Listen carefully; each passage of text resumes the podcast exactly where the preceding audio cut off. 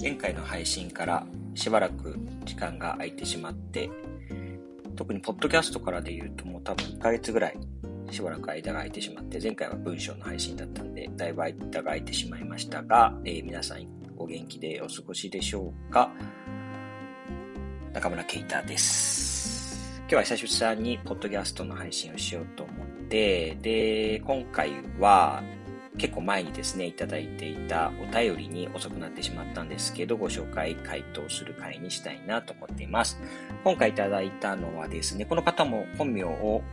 えー、で書いてくださってるんですけれども、念のため、えー、紹介していいかわからないので、念のため W さんとお呼びしますね。え、読みます。中村様、こんにちは。W です。お元気でいらっしゃいますでしょうか、えー、元気にしております。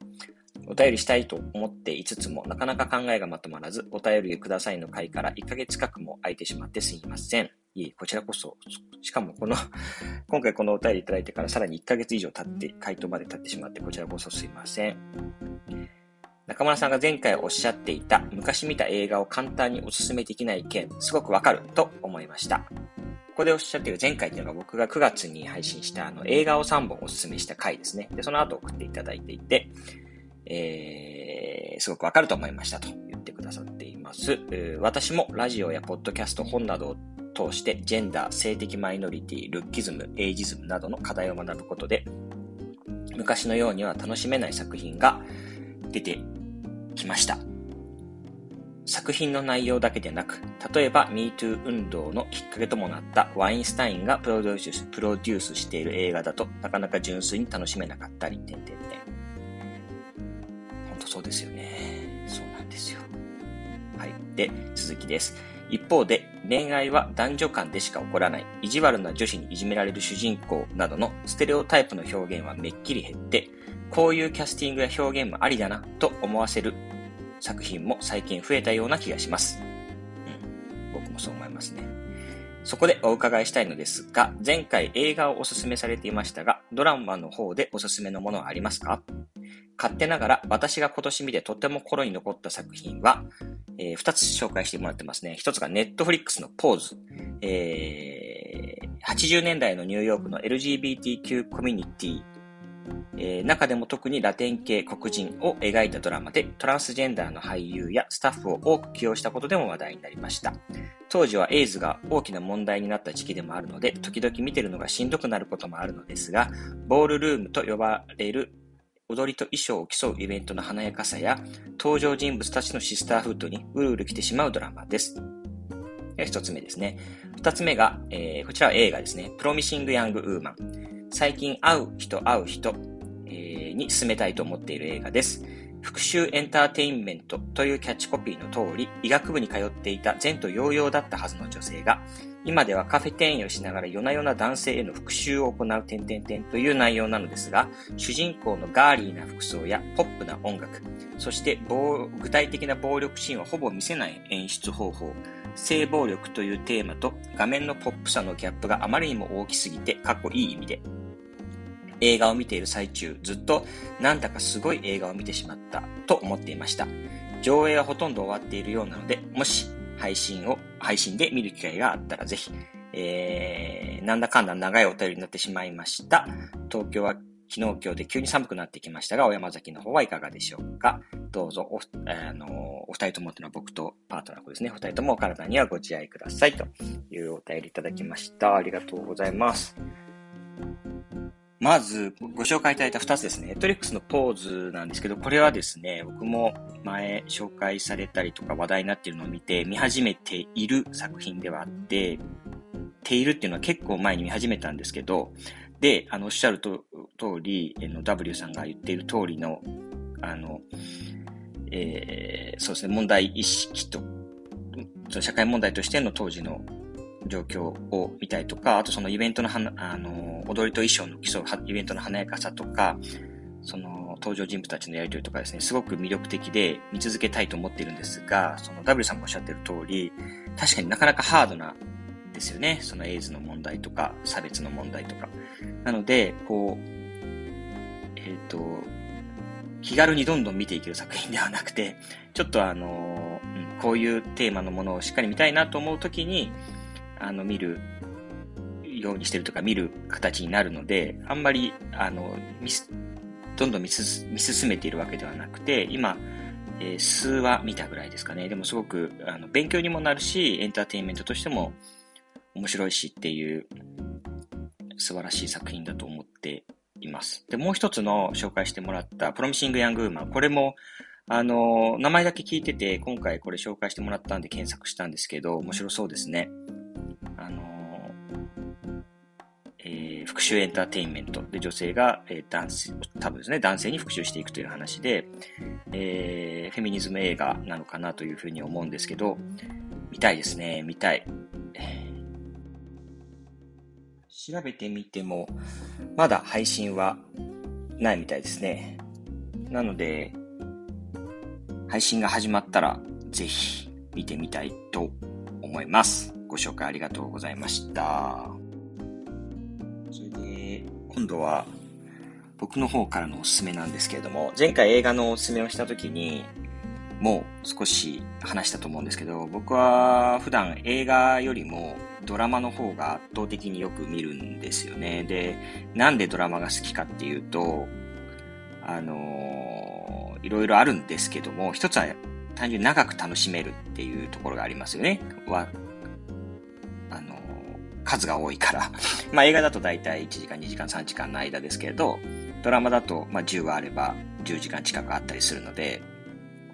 あの、長く楽しめる。で、しかもこう、まあ、例えば1日1本とか2本とか見す、見つ、見進めるとした時にも、その間もなんか楽しめるのが好きなんですよね。例えば今日1本見て、明日続きを見るとした時に、その間、まあ、夜見るとしたら、昼間とかもあの続きどうなるのかなってちょっと思ったりとか、あの、まあ、ミステリーだったら、犯人どうだと思うって一緒に見てるパートナーと昼間ちょっと話をしたりとか、なんかそう言って、こう日々の毎日の生活の中にドラマの方が組み込まれやすいっていう部分があるのかなって僕は思っているんですね。だから映画の良さってその世界観に2時間とかでガッと、あのー、集中して入っていくっていうこととか、まあ一つのえ芸術作品として2時間に収めるとか、まあいろいろあると思うんですけど、なんかそのドラマっていうの方が、あの、配信で見る、映画館とかじゃなくて、テレビ、家の、家のテレビで見る上では、ドラマの方が僕はそういうこう、日々の生活に添えるも、添えるって言うと変ですけど、あれですね、こう、彩るものとしてすごく好きなんですよね。だからあんまり一気見とかはあんまりしなくて、一気に全部見ちゃうとかはまあほぼなくて、あの、だいたい1話とか2話とかずつ見ると。で、地上波のドラマとかだと、まあ、取りだめしておいたものを1、2話同時に見たりはしますけど、いろんなドラマをちょっとずつ見ていくことで、あの、日々の生活の中にいろんなドラマが入ってくるっていうのが結構気に入っているところではありますね。なので、ドラマはね、いっぱい見てるんですよ。いっぱい見てて、ネットフリ、まあ、あの、映画の時にも言ったんですけど、僕ネットフリックスが中心で、まあ、ドラマで言うとプラス地上波のドラマ、テレビドラマも、あの、見るんですけどね。で、なんで今日もま両方だけど、まあ、両方というか、まあ主にネットフリックスの話を今日はしたいな。ネットフリックス撮ってない人はぜひ撮って入ってみてほしいんですけど。で、だ、もうちょっとネットフリックスドラマ面白いの多すぎるんですよね。だから全部を紹介するのは見たドラマ？全部良かったのを紹介するの不可能だし、だからといって映画の時みたいに3つ選んでとか、そういうのもちょっと、あの、そういうレベル感ではないので、あの、バーっとなんかもう気になったの言っていきたいぐらいの感じなんですよね。で、人、ちょっとじゃあ、なんだろうな。どんどんいっちゃいますね。どんどんいっちゃいますけど、W さんの関心であるその部分ですよね。その、ポーズだったり、プロミシングやムーバーにしても、そういうフェミニズムとか、あのー、観点とかも、ネットフリックスのドラマでは、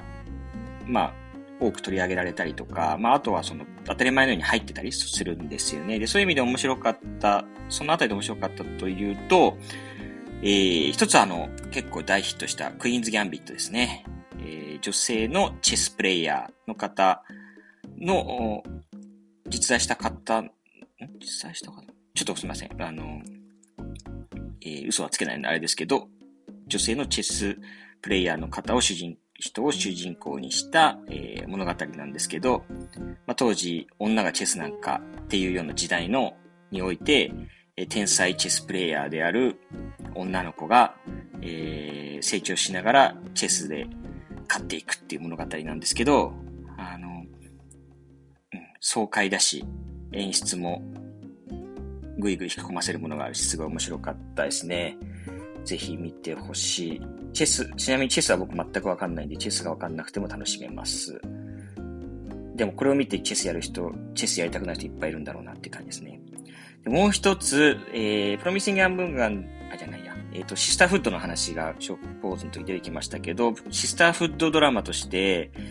えー、最近直近で見たのがグッドガールズですね。グッドガールズってどうなんでしょう？日本ではそんなに話題になってないのかな？えー、結構長いです。えシーズン4までで終わってるのかな？シーズン4まであって、それで完結っていう感じだと思うんですが、3人の女性が主人公。で、3人のうち2人が、え、姉妹。で、もう1人なんですけど、の3名の、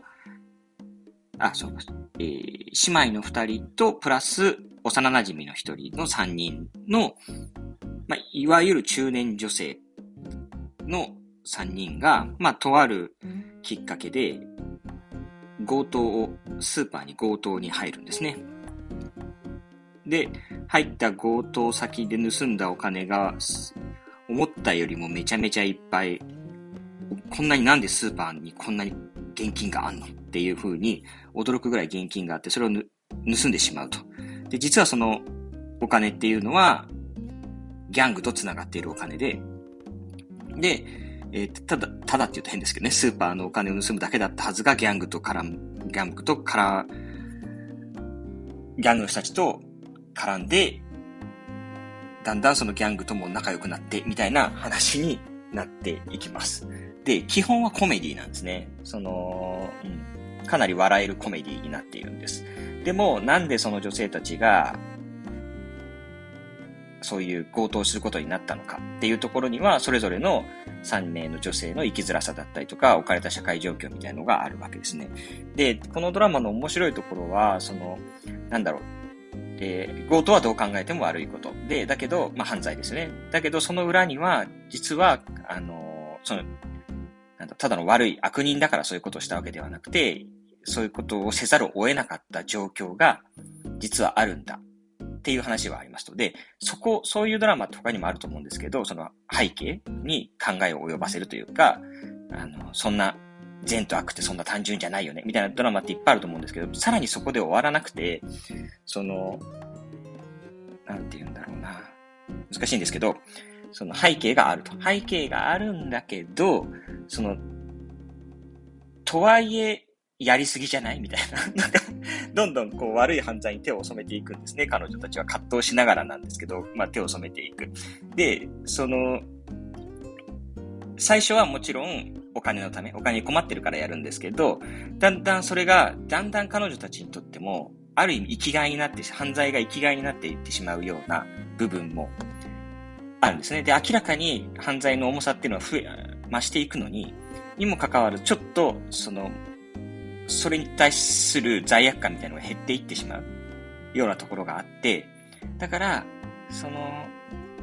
まあ、言うなればどんどん落ちていってしまうんですけど、でも、その落ちていくのって本当にその社会背景だけじゃないし、その彼女たちのこう、性格みたいなものとかもう絡んできて、だからなん、なんて言うんだろうな。その、善悪って簡単には割り切れないよね、みたいな、こう、教訓的なものすらも、え、ちょっとこう跳ねのける、フェミニズムドラマ、シスターフッドドラマというか。で、まあ、その3人以外にも、たくさんの男性、女性が出てくる、男性と性問わず、まあ、性別と出てくるんですけど、その女性たちは様々な他の女性たちも様々な困難を抱えていて、で、敵になったり味方になったりするんですけどね、その主人公の3人は敵になったり味方になったりするんですけど、そのやっぱりどこかにそこにシスターフッドがある。っていうのが僕が感じるこのドラマの良さというか、うん。なんかこう、敵対していても分かり合ってる部分がある。女性たちが置かれた状況がわかるが、わかるがからこそ、て、て、あるタイミングでは敵対してるんだけど、うん。分かり合う部分があるとか。で、えー、ダメ男みたいなのも出てくるんですけど、夫がダメ男だったりとかっていうのは出てくるんですけど、その、全くこう、女性に対する偏見が強かったりとかね、そんなビジネスをやるのは男だとか、稼ぐのは男だみたいな、マッチョイズムみたいなのが出てくるんですけど、あの、それを実は実力主義で、あの、うまくやるんだったら使ってやるよっていうのが実はギャングの男だったりとかね。だから裏の社会だったら、実は差別は少なかったりとか、なんかそういういろいろこう、うん、考えさせられるんだけど、ごちゃっとして最終的には笑いに変えていくみたいなところが、結構好きでしたね。ちょっと説明したかもしれないけど、まっ、見てみてください。長いので、じっくり楽しめますね。ちょっとずつ見ても全然笑えると思います。まあ、このあたりですね、クイーンズギャンビット、グッドガールズがシスターフッドとかフェミニズム的に面白かったし、まあ一回ちょっとどっかの配信でも言ったユニークライフですね。これ、ネットフリックスのドラマ史上僕の中で一番かもしれないんですけど、えー、障害を抱えた主人公とその家族の物語。で、その同性愛のキャラクターとかも出てきて、で、その、そこに、まあもちろん悩みはあるんだけれども、基本的にはこう、ハートウォーミングで、えー、たくさん笑えて、幸せな気分になれるので、あの、幸せな気分になりたい時には、とてもおすすめですね。で、その流れでもう一つ面白かったのが、スペシャルっていうドラマですね。これ1個30分ぐらいで、前話もそんなにないので、サクッと見えちゃうんですけど、えー、っと、脳性麻痺でゲイの男性が主人公。で、えー、確かその、実際にその演じてる主人公の人は脳性麻痺でゲイのコメディアンなんですね。普段からそれで、アメリカですごく有名な方らしい、今ちょっとすぐパッと出てこないんであれなんですけど、の方の、えー、なんて言ったろう、うん、日々の生活を描いた、まあ、成長を描いた。こちらもコメ、基本コメディなんですけど、あのー、映像もすごくね、可愛らしくて、色使いとかですね。で、あの、いろんな、ひどい男に騙されたりとかですね。あの、すごく仲良くなる、ライターを主人公はすることになるんですけど、その会社で知り合った女性との友情とかですね。その辺がですね、とても面白いかったですね。いや語り出す長くなるのどうしよう。もうちょっと言っていいですか？言っていいですかって誰に聞いてるんですかね。わかんないですけど、ちょっとでもどんどんいきます。いあの、今日取り上げるのは全部面白いんでよかったら全部見てください。えー、で、そのハットウォーミングコメディ系、ね、ユニークライフスペシャルはめちゃめちゃ面白い。で、えー、さっき言った二つもあって、あとは、まあ、ネットフリックスに多いのかな？多いのかわかんないですけど、あの、SF ファンタジーとか SF ミステリーとか、その辺も結構ね、面白いのがたくさんありますよね。うん、そこもいくつか紹介したいんですけど、あんまり細かく言わずにバーってきますね。一つは、あの、大ヒットですよね。ストレンジャーシングス。今シーズン3まで行ってるんですかね。で、本当はシーズン4が去年、一昨年ぐらいに出るはずだったのがどんどんコロナで伸び伸びで、来年に配信が決まってるんですかね。子供たちが、あのー、いろんな怪奇現象の起こるある小さなアメリカの田舎町で戦っていくっていう こうやって喋るとすごいこうありきたりなんですけど、その子供たちのキャラクターとか成長とか結構その敵が怖いんですよね。だそのダーク、ダークなホラー系の部分でワクワクドキドキ、ああ、やばいやばいみたいな冒険活劇的な部分と子供たちの可愛さとに惹かれて、えー、ついつい見てしまう。なんか最近だとね、あの、イカゲーム僕見てないんですけど、韓国イカゲームがなんか配信視聴者、視聴数ナンバーワンって言ってたんで、ストレンジャーシングスが抜かれたんですかね。確かこの間までストレンジャーシングスがナンバーワンだったはずなんで、もしかしたら抜かれたのかもしれないですけど、えー、まあ、ネットフリックスを見るなら、ストレンジャーシングスは外せない。まあ、特にあの、僕ら、僕、80年代前半生まれですけど、だとあの、スピルバーグの世界観ですよね。E.T. とか、あ、ちょっと前だとスタンドバイミーとか、あとグーニーズとか、なんかそういう世界観の中で、えー、今時感みたいなもの入っているとても面白いですね。はあ、どんどん行こう。次、ダーク。ダークは、ドイツですね。確かドイツの作品で、これもサードシーズンまであってもう完結してる。で、結構賞を取ったりしてるんですけど、まあ、ダークっていう名前であって、もう全編通してイメージは暗いんですけど、とてつもなく複雑なんですよね。で、あの、えー、とあるドイツの森に囲まれた町が、小さな町があって、でその町は、えー、原子力発電所がある町なんですよね。で、その町の、あのー、人々が、まあ、主人公はいるんですけど、いろんな人が出てくる。まあ、群像劇的なところもあるんですけど、あの、タイムトラベルものですね。過去に戻る。帰ってきたりする。行ったり来たりする。みたいなものなんですけど、その、過去が何個も出てくるんですね。何個前、あんまり言うとネタバレになるのかな。そのまあ言うなれば、こう何世代にもわたった過去の、過去が出てくるので、で、そうすると、一体誰が誰の親だっけとか、誰の子供がどうだったっけとかっていう。で、しかも、その子供の頃、ある時代では子供の頃だった人が、あの、現代になると大人になったりするじゃないですか。もしくはおじいちゃんになったりする。で、これとこれ誰だっけみたいな。で、だ、その辺の人間関係みたいな。で、なるべくこう顔は子供から大人になっても似せてる、若者から大人になっても似せるような役者さんを選んでいて、それも素晴らしいなと思ったんですけど、似てはいるんですけど、あのー、もちろん違う人なので、えー、これがこれかって言って、登場人物が多いので、とてつもなく複雑なんですね。で、その、もちろん人間関係が複雑っていうだけじゃなくて、物語のつながり、伏線みたいなものもとてつもなく複雑に絡まり合っていて、あの、いつ回収されるかわからない複雑がどんどんどんどん散らばるみたいな状況になっていると。で、僕が、少なくとも僕が知る限り、あの、最も複雑な構造をしているドラマでしたね。これまで人生で見てきた中で。だから何度もこうネット上にある関係図、人物関係図とか物語関係図みたいなものを途中で参照しながら見ていかないと、もう完全に何のこっちゃわかんなくなってしまう。だけどそういうのを一個一個確認しながら見ていくと、すごく作り込まれたストーリーと世界観と人間関係で、あの、ハッとする瞬間が何度もある。で、あのー、ストレンジャーシングスとかみたいに、こう、明るい、楽しい面っていうのがない。ひたすらダークな世界観。ダークって言ってもそんなにその、ホラー感はないんですけどね。その、まあ、ホラー感はあるな。ホラー感はあるんですけど、心理的なホラーっていうんですかね。あのスプラッター感は全然ないですけどね。その、頭を使うので、あの、酔っ払った時とかは見ても先、あの、もう一回見なきゃいけなくなると思うんですけど、これほど練りに練られたストーリーと世界観とこう設定っていうのは、なかなか類を見ないんじゃないかなっていうふうに思いますね。えー、まだ行きたい。まだ行きますよ。あの、飛んできます。